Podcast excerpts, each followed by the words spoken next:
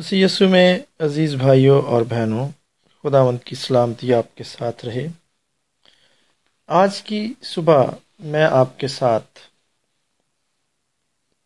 یہ خیال بانٹنا چاہتا ہوں کہ ہم اپنے تمام مسائل کو دعا کے ذریعے سے خدا کے سامنے پیش کر سکتے ہیں۔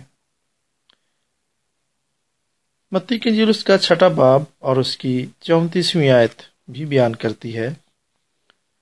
بس کل کی فکر نہ کرو، کیونکہ کل کا دن اپنے لیے آپ فکر کرے گا۔ آج کے لیے آج کا دکھ کافی ہے۔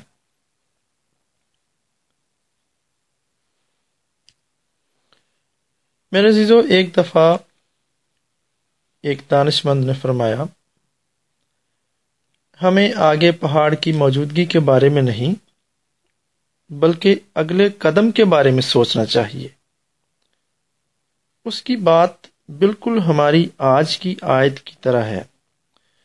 ہو سکتا ہے کہ ہم مہینے بھر کے بلوں، بدتمیز بچوں اور اپنی صحت اور کھانے پینے یا پہننے کے بارے میں پریشان ہوں۔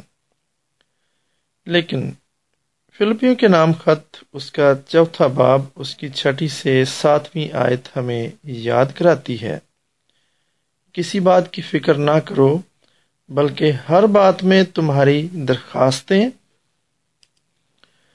دعا اور منت کے وسیلے شکر گزاری کے ساتھ خدا کے سامنے پیش ہوں۔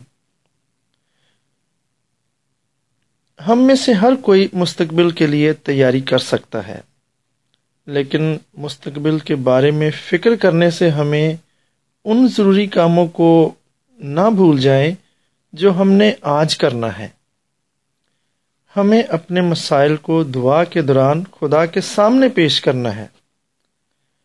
بائبل مقدس ہمیں ایسی بہت سی دعاؤں کے بارے میں بتاتی ہے جن کا خدا نے جواب دیا۔ پرانے عہد نامے میں سے پہلا سیمل اس کی پہلی بیس آیات بیان کرتی ہیں۔ ہنا کی دعا جو اس نے بچے کے لیے کی اور خدا من نے اس کی دعا کو سنا اور اسے ایک بیٹا دیا، جس کا نام اس نے سیمول رکھا۔ اور پھر اس نے وعدے کے مطابق اسے خدا مند کی نظر کر دیا۔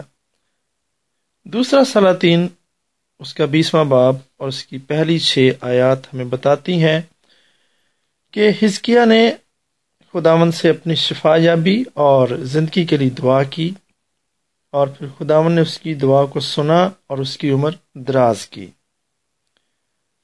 یونا کی کتاب بیسواں باب اور اس کی پہلی دس آیات ہمیں بتاتی ہیں کہ یونا نبی نے مچھلی کے پیٹ میں خداون سے دعا کی کہ خدا مند اسے دوسرا موقع دے۔ اور خدا نے اس کی دعا کو سنا اور اس نے مچھلی کو حکم کیا اور مچھلی نے اسے سمندر کے کنارے لا کر اگل دیا۔ اور اس نے ایک بار پھر سورج کی روشنی اور زمین کو دیکھا۔ نئے حد نامے میں بھی بہت سے ایسے سچے واقعات درج ہیں۔ متی کنجیل اس کا آٹھواں باب اور اس کی پہلی تین آیات بیان کرتی ہیں کہ ایک کوڑی نے خدا یسو سے درخواست کی کہ وہ اسے شفا بخشے۔ اور خدا یسو نے اس کی اس درخواست کو سنا اور اسے شفا بخشی۔ خدا آج آپ کے لیے بھی ایسا ہی کر سکتا ہے۔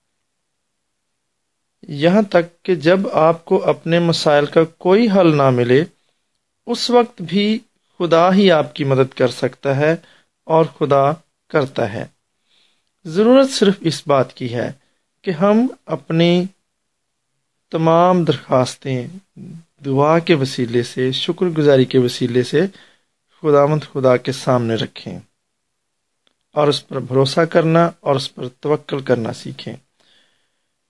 چنانچہ ہمیں اپنے خدا سے اس طرح دعا مانگتے رہنا چاہیے۔